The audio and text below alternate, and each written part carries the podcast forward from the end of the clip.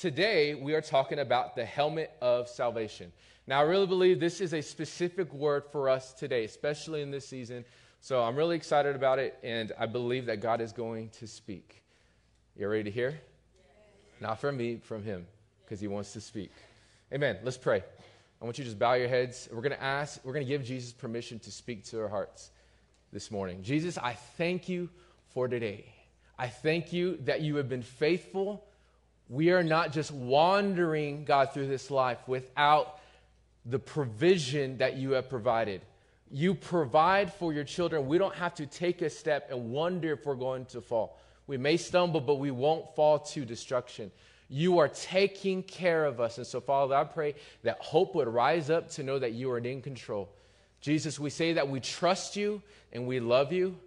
And God, will give you permission to speak. If you need, if you need to do that, if you feel like, hey, that's for me, I want you to say, Jesus, I give you permission to speak to my heart. I give you permission to, to, to move things around in my mind. If there's some wiring that's been wired up wrong in the way I've, been, uh, the way I've grown up, the way I've thought about this, God, I pray that you would set me straight, set my mind straight so that I can walk in freedom.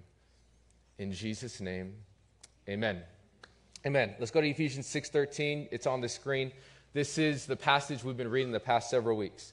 Therefore, Take up the whole armor of God that you may be able to withstand in the evil day, and having done all, to stand firm. We can stand firm after we've taken up the armor of God. That, this, is the, the, this verse was written uh, a little weird, but it says once we've taken up the whole armor of God, we can stand firm.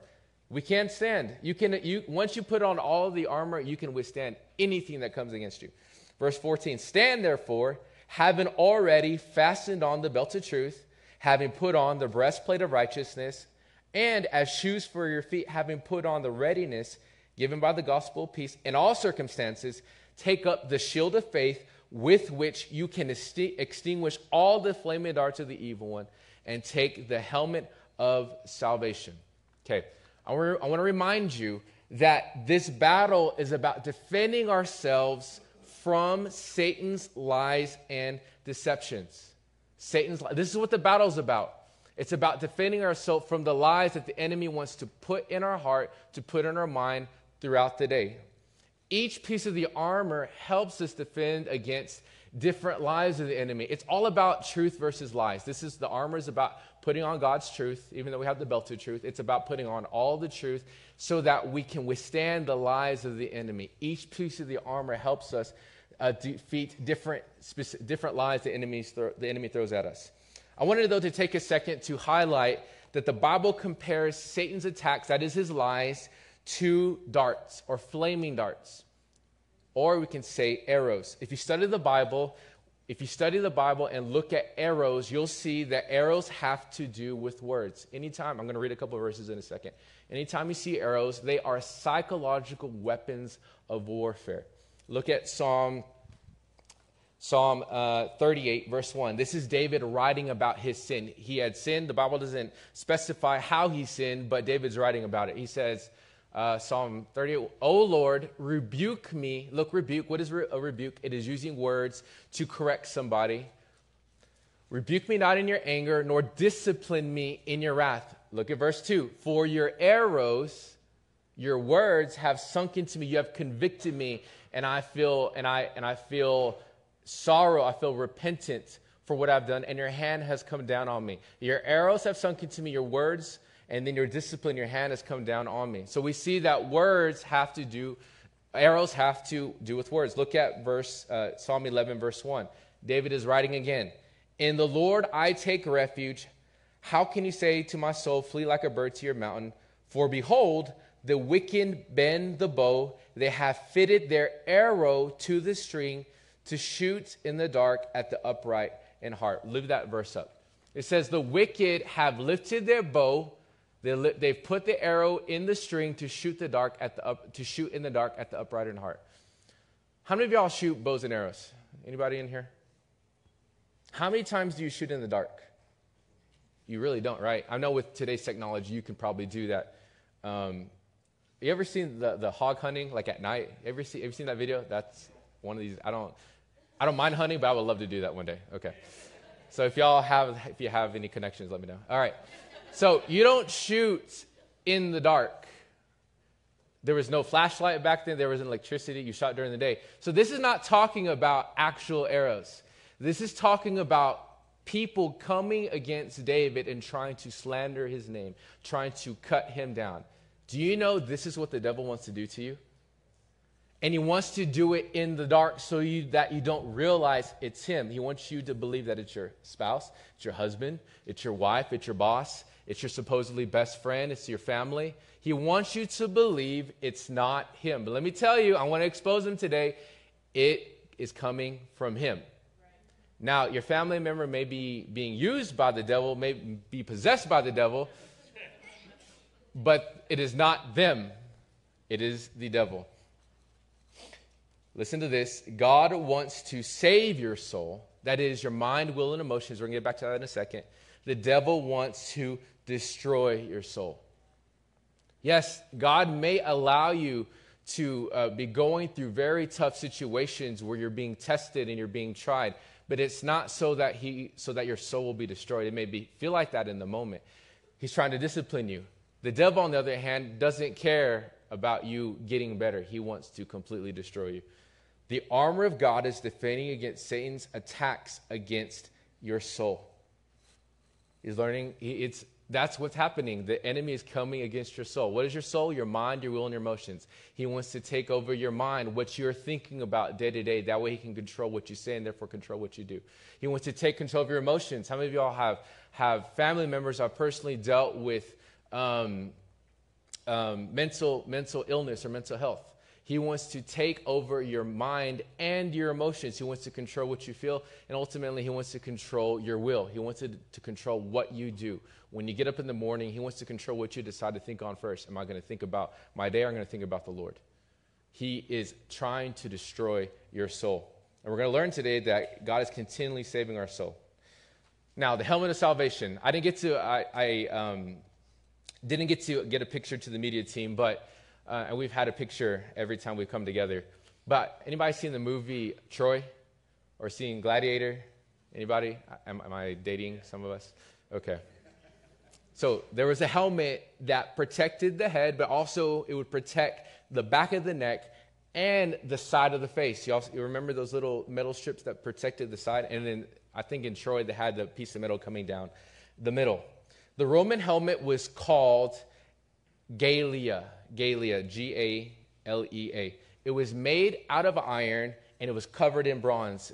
Um, if you weren't, if you didn't come from um, financial means, then a lot of times you had a leather helmet. But Roman soldiers had a, had a helmet made out of iron and it was covered in bronze. Obviously, it protected the head and the back of the neck and the side. As I was studying, though, I, I, I found something out that I first didn't think about, and I thought, well, yeah, I can't believe I didn't think about this. But the helmet protected the soldier's vision, protected their vision. And it makes sense. It, it, there was obviously the, the, the metal that covered everything except for the eyes and the nose and the mouth. So it protected the line of sight, but also if the head got hit by a sword or by an arrow or some other weapon, it allowed the, the helmet protected the brain so that the vision didn't get blurry.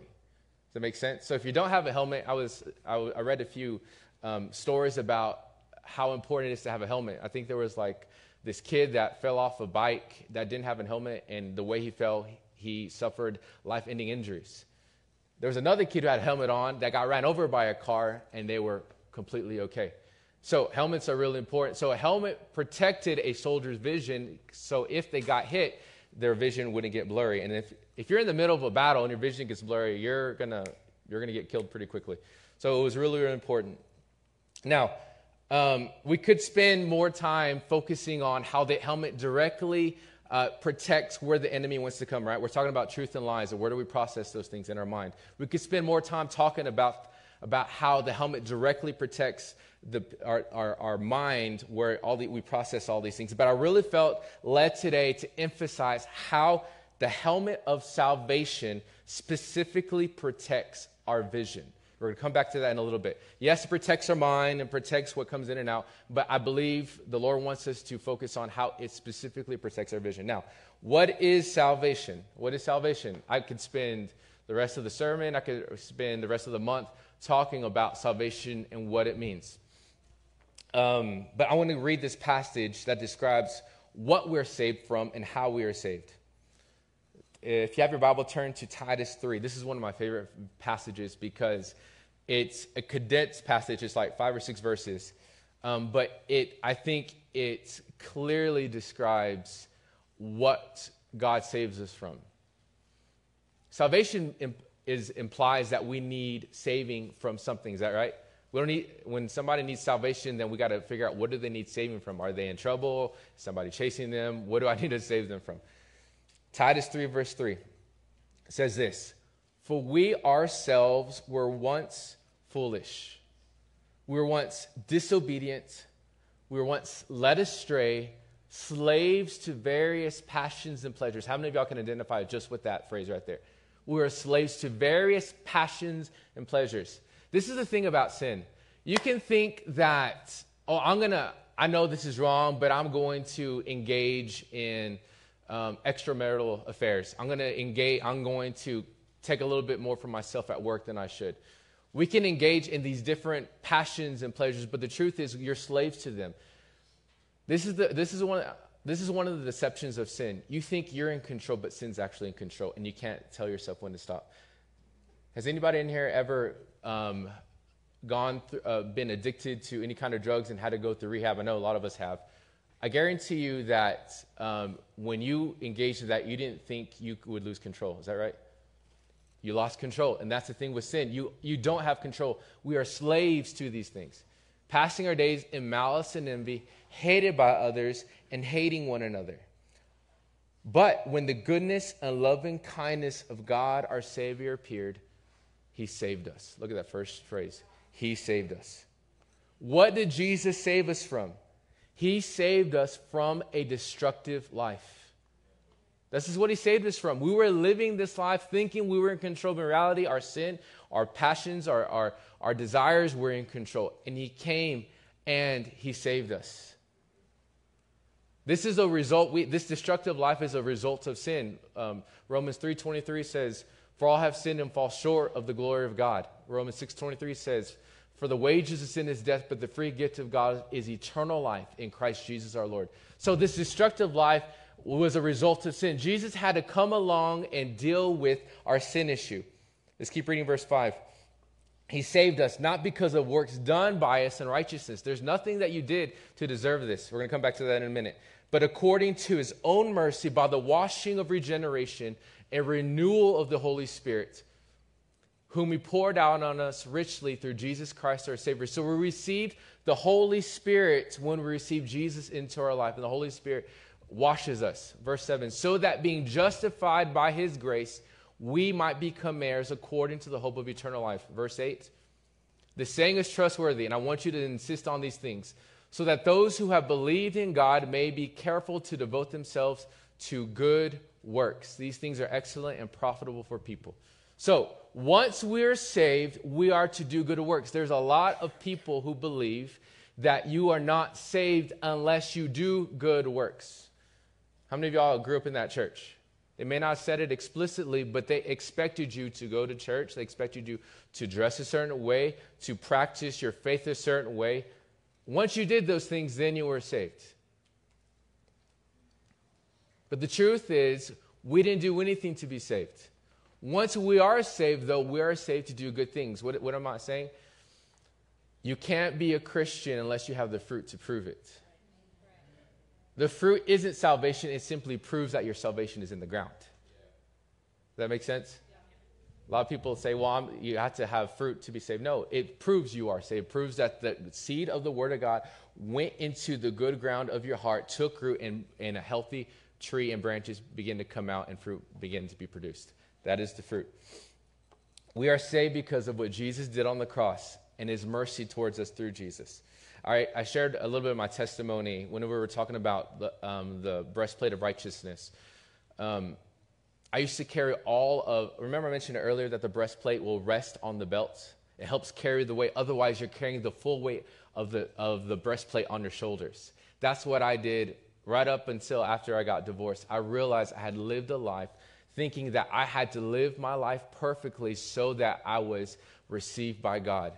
And, and the devil is so, he is so evil because the truth is I love God and I sincerely love God. But he got me to believe that I had to live my life perfectly or else God wouldn't accept me. So evil. I realized that it wasn't my righteousness on why he accepted me. It was because I believed in Jesus, took on his righteousness, and took the, that took the weight off my shoulders. This is what this is how we are saved. We're not saved by our own works. We're saved because Jesus died on the cross. So, what is salvation? In the most basic sense, salvation means to be saved or delivered from something. Right? Would y'all agree with that? To be saved or delivered. How many of y'all have been in a tough situation before and a family member came through or a friend came through and helped save you out of that, that predicament, right? We've all been there. So, how many would say, I know God saved me from sin, from my sin, and from a destructive lifestyle? Let me see your hands. He saved me, right? I can raise both hands. He saved me from a bad life. Okay, how many will say, I still struggle with sin? Hmm. So, did he save you or do you still struggle? Okay, well, how about this? Let's go back to the definition. Salvation means to be saved or delivered from something. That is the basic meaning of salvation, to be delivered from it. But how many of us still struggle with sin? Let's see what the Bible says. Look at Ephesians 2, verse 8. For by grace you have been saved through faith. And this is not your own doing, it is the gift of God, not of works, so that anyone may boast. We already talked about this. You can't boast about salvation. So it says, verse, go back to verse 8, for by grace you have been saved. Look at 1 Corinthians 1, verse 18. For the word of the cross is folly to those who are perishing, but to us who are being saved, it is the power of God. Okay, so in the other verse it says, uh, you have been saved. In this verse it says, you are being saved. Okay? 1 Corinthians 3.15. If anyone's work is burned up, he will suffer loss, though he himself will be saved, but only as through fire. So we have you have been saved, are being saved, and will be saved. Which is it? Look at this. You will be saved, and you are being saved if you have been saved. So, the best way to understand this is to understand we are a triune being. We're just like God. God is a Trinity. We are a triune being. We have a body, we have a soul, and we have a spirit. Okay? First, the first, it's not a point, but the first thing I'm going to say about these three our bodies will be saved in the resurrection. Will be saved. Remember, we read that, that, that phrase, we will be saved. Look at 2 Corinthians 5, verse 1. For we know that when this earthly tent we live in is taken down, that is, when we die and leave this earthly body, we will have a house in heaven, an eternal body made for us by God Himself and not by human hands. We're going to have a new body. We grow weary in our present bodies, and we long to put on our heavenly bodies like new clothing. For we will put on our heavenly bodies. We will not be spirits without bodies. I love this. We're not just going to be spirits in heaven, we're going to have a new body that we can touch, that we can feel. While we live in these earthly bodies, we groan inside, but it's not that we want to die and get rid of these bodies that clothe us. Rather, we want to put on our new bodies so that these dying bodies will be swallowed up by life. God Himself has prepared us for this, and as a guarantee, He has given us His Holy Spirit. This, the, we have been given the Holy Spirit as a guarantee, as a hope that it is so that one day we're not going to stay in these fallen bodies that are going to grow old and die one day. We are going to be given a new body. So we'll have new bodies. So I want to encourage you steward the body you have, but don't stress out too much about it. It's going to die one day. If you have body issues, if you have these issues, Set your mind on this truth, will begin to set you free. You're going to die one day, but one day you will have a perfect body that you love completely. So begin to let go of this life. This life is going by like this, anyways. Okay? Our bodies will be saved. Our souls are being saved while here on earth. So, what is the soul? I mentioned this earlier. Our soul is our mind, our will, and our emotions. There's three parts of our soul our mind, what we think, our will, what we decide to do, and our emotions, what we feel. So let me ask you this Is your mind, your will, and emotions, are they completely free? Or does the devil still come into these areas of our lives? Obviously, he does. So our souls are being saved. The Greek word for saved is the word sozo, S O Z O, and it means this it means to be made whole in body, soul, and spirit, to be made perfect. That's what so, so to be saved means to be made perfect. Our bodies one day will be made perfect, not on this side of eternity, but once we go to be with the Lord. Our souls, however, are being saved while we are here on this planet. This process of being saved or perfected, which we just read in the definition, is a process called sanctification. Sanctification. And how many of y'all have heard of that phrase before? Just a simple definition of sanctification, sanctification is this is the process of being made holy, being made like Jesus. That's the process because the truth is, before you come to Jesus, you're a son of the devil. Really, really. So if you have people in your life that are not saved and they're acting like the devil, it's because they are his children. And you once were those people. You were sons and daughters of the devil. So don't be too hard on them. Love them. That's why I was talking about this abortion issue. People that are not saved are going to have some ridiculous ideas. But you can't blame them. They're simply mimicking or emulating how their father lives and acts the devil. So let's love them. Okay. So we were, um, this process of sanctification is becoming less like the devil and more like Jesus. I tell you, we need to give each other grace in this season because has anyone ever adopted before or known someone who adopted? When a child is adopted into a new family, yes, they have the new name, they have the access to all the perks of being in the new family, but guess who they still act like? The old family. So don't be too hard on yourself. Pursue Jesus, but realize that you once were a son of the devil. So, what's this process look like? Look at Colossians 3, verse 1. Since then, you have been raised with Christ, been saved You've been saved. You've given your life to Jesus. Set your hearts on things above. He's telling us how we are to act. Where Christ is, seated at the right hand of God. Verse 2. Set your mind on, he tells them again, look, I guys, I know it's hard. I, I, recognize that you are sons of the devil. That's why I'm telling you again, you're going to have to intentionally begin to go a different direction because it's natural for you to sin. It's natural for you to think uh, like the world. Set your mind on things above, not on earthly things. Verse 3. For you died, and your life is now hidden with Christ in God. When Christ, who is your life, appears, then you also appear with him in glory. Verse 5 Put to death, therefore, what belongs to your earthly nature. He begins to describe some of the things we're going to have to let go of sexual morality, impurity, lust, evil desires, and greed, which is idolatry. Verse 6 because of these, all these things, the wrath of God is coming against those who don't know him. Verse 8. But now you must also rid yourselves of all such things as these. He, lists, he, ma- he makes another list anger, rage, malice. Malice, it means, how many of y'all are old enough to remember the malice in the palace? The Detroit Pistons and the Pacers. All right. Okay. Go to YouTube when we get out and watch that. Malice means to want to inflict harm on somebody else. Slander and filthy language from your lips. Verse 9. Do not lie to each other since you have taken off your old self with its practices. And then verse 10 and, ha- and have put on the new self, which is being renewed in knowledge in the image of its creator. As I was reading this list, was, was there anything that popped, that popped out to you that got your attention that you need to deal with? That is your homework assignment. I, I used to, because I want to do, I, I kind of, just the way I'm wired, I want to, I really want to do everything right for the Lord. I used to look at the whole list and really just try to like, all right, I got to make sure I'm doing all these things right. But as I've grown, I've learned that God doesn't want to throw the whole book at us. He wants to bring one thing to our attention and ask us to deal with it. So, is there one thing on this list that, that popped out at you that you need to deal with? Deal with it and ask Him to help you. We should all be growing. Here's another question Have you grown in your walk with the Lord since the year started? I know some Christians, and I've been in this place before, so I'm talking about myself.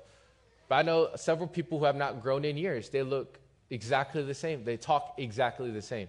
Have you grown? We should be, be be becoming more like him. So our bodies will be saved, our souls are being saved in this life, but our spirits have been saved. This is this is amazing. So when we say you are saved, your spirit is saved right now. Once you were dead, now you are alive. Look at Ephesians 2, verse 4. But God, being rich in mercy because of the great love with which He loved us, even when we were dead, we were dead in our trespasses, made us alive together with Christ. By grace you have been saved, and raised us up with Him and seated us with Him in the heavenly places in Christ Jesus. I said this, I think, last week, but do you realize in this moment, you are there, is, your spirit is with Jesus, has a perfect relationship with Him, and you are seated with Him in heavenly places. That is a reality. That's why we pray. When the first Adam was alive, he destroyed the relationship that we had with God. But when the second Adam came, that is Jesus, he restored relationship. When during after the first Adam sinned, uh, God had to create a way so that we could have a relationship with Him. That that way was called the tabernacle. And if you, we don't have time to go into, but the, at the end of the tabernacle was a holy place. There was a thick curtain that, that divided the children of Israel from the holy place because, yes, they could come to God, but it was not very easy. You had to go through all these rules and rituals. When Jesus died on the cross, if you read in the Gospels, it says that after, when he gave up his spirit, the curtain in the tabernacle tore in half, symbolizing that we now have a perfect relationship with God. This is, I think we just take it so for granted because we, we, we, we just don't realize it. But before Jesus came, people could not just pray and could not just come into God's presence. They weren't seated in heavenly places yet. We have that amazing privilege, and it is a privilege to be able to pray and God hear us. I, am going to share a few things at the end, but there are some things I've gone through recently, and I'm like, God, I need you to show up right now. Anybody been there? I need you to speak right now. Do you know that was not always possible? We didn't always have that privilege. We have that privilege today because of what Jesus did on the cross. It's an amazing thing. Our spirits have been saved, our bodies will be saved, and our souls are being saved. Okay, let's go back to the helmet of salvation. Why does Paul use the helmet to describe how salvation helps us? So, why basically we have the breastplate, we have the belt of truth, and all these things. But why is the helmet given the name salvation? Or why does God use the helmet to describe what salvation is? I want to remind you the helmet protects the head or the brain. This is where the enemy comes to try to put lies. We're learning that all the armor helps protect us. But I believe this, there's, there's a specific reason why it's called salvation. I believe this is why. Protecting our mind, you can go put that up, protecting our mind. The next one. Protecting our mind, I skipped over that, that's that one. Protecting our mind with the truth of salvation helps us battle one of Satan's biggest lies hopelessness. I'm going to say that again. Protecting our mind with the truth of salvation. We just learned about salvation, right? We, are, we will be saved, are being saved, and have been saved. Protecting our mind with this truth helps us battle one of Satan's biggest lies hopelessness. You know why people commit suicide all the time? It's because there's no hope for the future, no help for next week, and no help for tomorrow. There's no hope for these things. I was talking with a friend yesterday, and five people close to his family within this past year have committed suicide. Five people.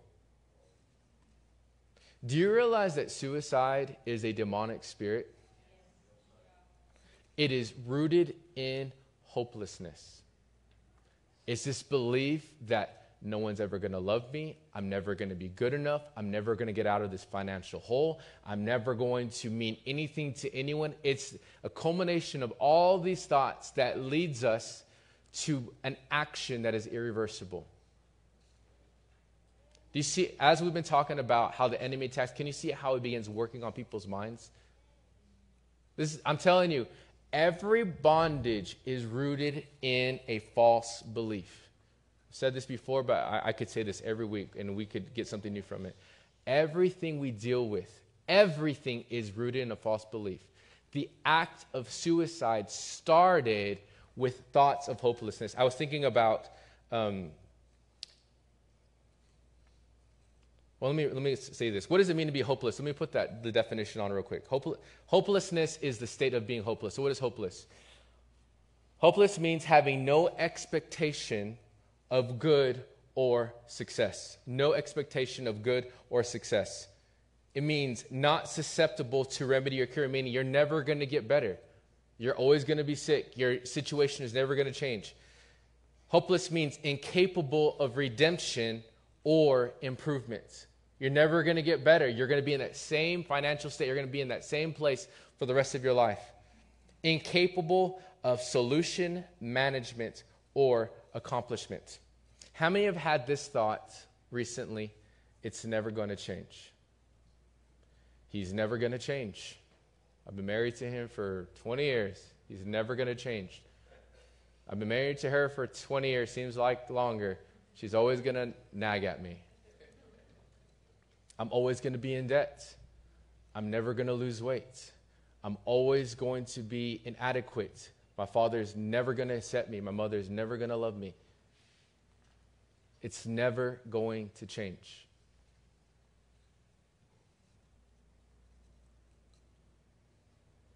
That is the definition of being hopeless. And these are thoughts that come directly from the enemy. Do you realize if you've had any of those thoughts I just mentioned, the devil probably put that in your head? He wants you to believe that every situation is completely hopeless, that there is no solution. Listen, hopelessness does not begin as a feeling, it begins as a thought. I already said this. It's rooted in a false belief hopelessness does not begin as a feeling. You feel hopeless, but it doesn't. I was thinking about an analogy. Um, uh, as you know, I like to play golf. Augie knows this, and other people that I play with. We begin with the belief that we're going to have our best round ever. Is that right? We believe that we have this hope. But after the first hole's over with, that hopeless, the hopelessness begins to set in. Nope, it's not going to be one of those rounds. Actually, it's probably going to be one of the worst rounds I've ever had. And then you get the second and third hole, and then after a while, you just don't care. What's funny is after you let that go, you begin playing looser, and then you actually have a really good round. But you don't begin hopeless. No one begins hopeless. We don't begin thinking, you know, I'm just going to have a crappy life when I get older. No one believes that. What happens is the enemy begins to come in and begins to Uh, paint a picture or take situations that have happened to us and make us believe that it's never going to get better. It's always going to be the same. We arrive at hopelessness when we look at our problems and don't see a solution. You know what's, what's even sadder is we give up hope and then settle for a life that God intended us for to have. And then through, our, through the way the devil works, we believe that that's the life God wants for us. God has a good life for you. Jeremiah 29 11, for I know the plans I have for you, declares the Lord. Plans of welfare and of peace to give you future and a hope. God has a good plan for your life. And the enemy wants nothing more than for you to believe that it's never going to change. So, how does the helmet protect us from hopelessness? I already mentioned this. He, the helmet helps protect the soldier's vision. The helmet of salvation helps protect our vision. It keeps our vision sharp, protects us from being nearsighted, from being distracted, from focusing, listen to this, on the moment. The reason why people commit suicide is because they cannot see past the next moment. And let me tell you, if you don't have Jesus in your life, you have every reason to feel hopeless. Because then the weight of, of your life, the weight of your success, literally is resting on your shoulders. And that burden is just too heavy to carry. Jesus is the hope of the world. The helmet of salvation reminds us that Jesus didn't just save us one time, He is continually saving us and will one day completely save us from everything that wants to destroy us. He's not just saved, he, we weren't just saved one time in our spirit. He is continually saving our soul, our mind. He's redeeming our mind, redeeming our will, redeeming our emotions. We have a hope. He didn't just die on the cross one time, ask us to believe in him, and then go sit in heaven and then wait for us to get there. No, He is today saving our mind, our will, and our emotions. So if you feel trapped in your mind, if you feel trapped in your emotions, I just can't seem to shake this feeling of despair, this feeling of fear, this feeling of being overcome by the world. I'm here to tell you that Jesus is still a Savior. And when you put on the helmet of salvation, you have hope for the future.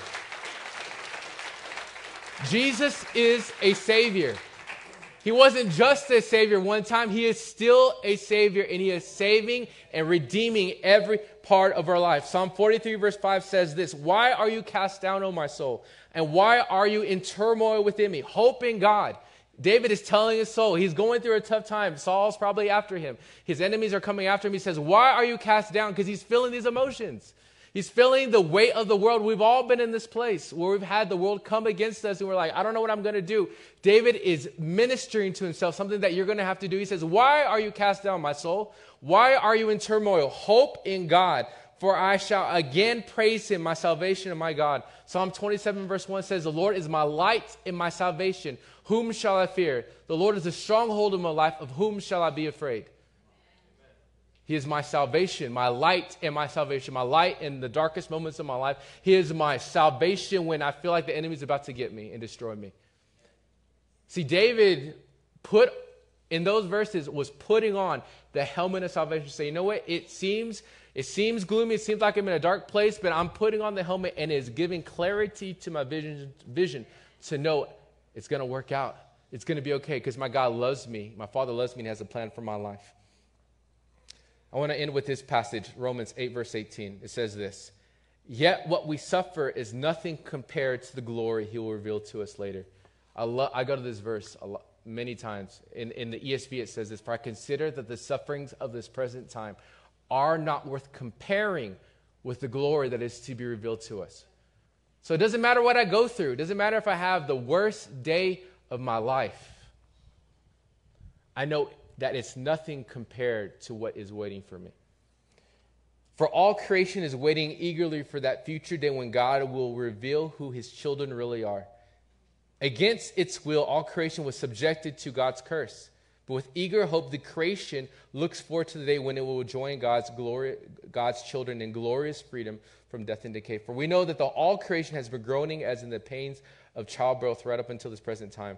He's saying this that creation was put on. The reason we have, listen, the reason we have earthquakes, the reason we have tornadoes, the reason we have these calamities is because when Adam invited sin into the world, he didn't just invite it into human beings, he invited it onto the planet. The planet was the Garden of Eden before sin came into the world. The reason we have these things, the reason bad things happen to good people through these tragedies is because sin is present in the world. He says the earth has been groaning, waiting to the moment, to the day it will be redeemed. The earth will be redeemed the way our bodies are going to be redeemed. Verse 23, and we believers also groan, even though we have the Holy Spirit within us as a foretaste of future glory. For we long for our bodies to be released from sin and suffering. We too wait, listen, with eager hope. This is hope, the helmet of salvation we're, for the day when God will give us our full rights as His adopted children. We have partial rights now, but we will have full rights when we put off this body of sin, including the new bodies He has promised us. We are given this hope when we are saved. This is the helmet of salvation. We are given this hope. If we have, if we already have something, we don't have, we don't need to hope for it. But if we look forward to something we don't ha- yet have, we must patiently wait and wait confidently. This is the hope we have. For in this hope we are saved that one day our old bodies will be put off and we'll put on the new we'll put on the new bodies that God has given us and we won't be in subjection to fear, to anxiety, to brokenness. Last week, um, I've mentioned this the past few weeks, I think. I've definitely mentioned it to the staff and to different people, but I have, I have felt the enemy attack me um, I don't want to say more than ever, but he has been attacking a lot recently. And last Monday, I was talking on the phone with a with um, uh, one of my mentors, and I was just telling him, man, I I'm just tired. I'm tired. There's a lot that we're doing. Yes, we're growing. We're doing things, but I am just tired. And he was, and I felt bad for him because he was trying to encourage me, but I was just sitting there like, you're not, it's not working, not getting anywhere.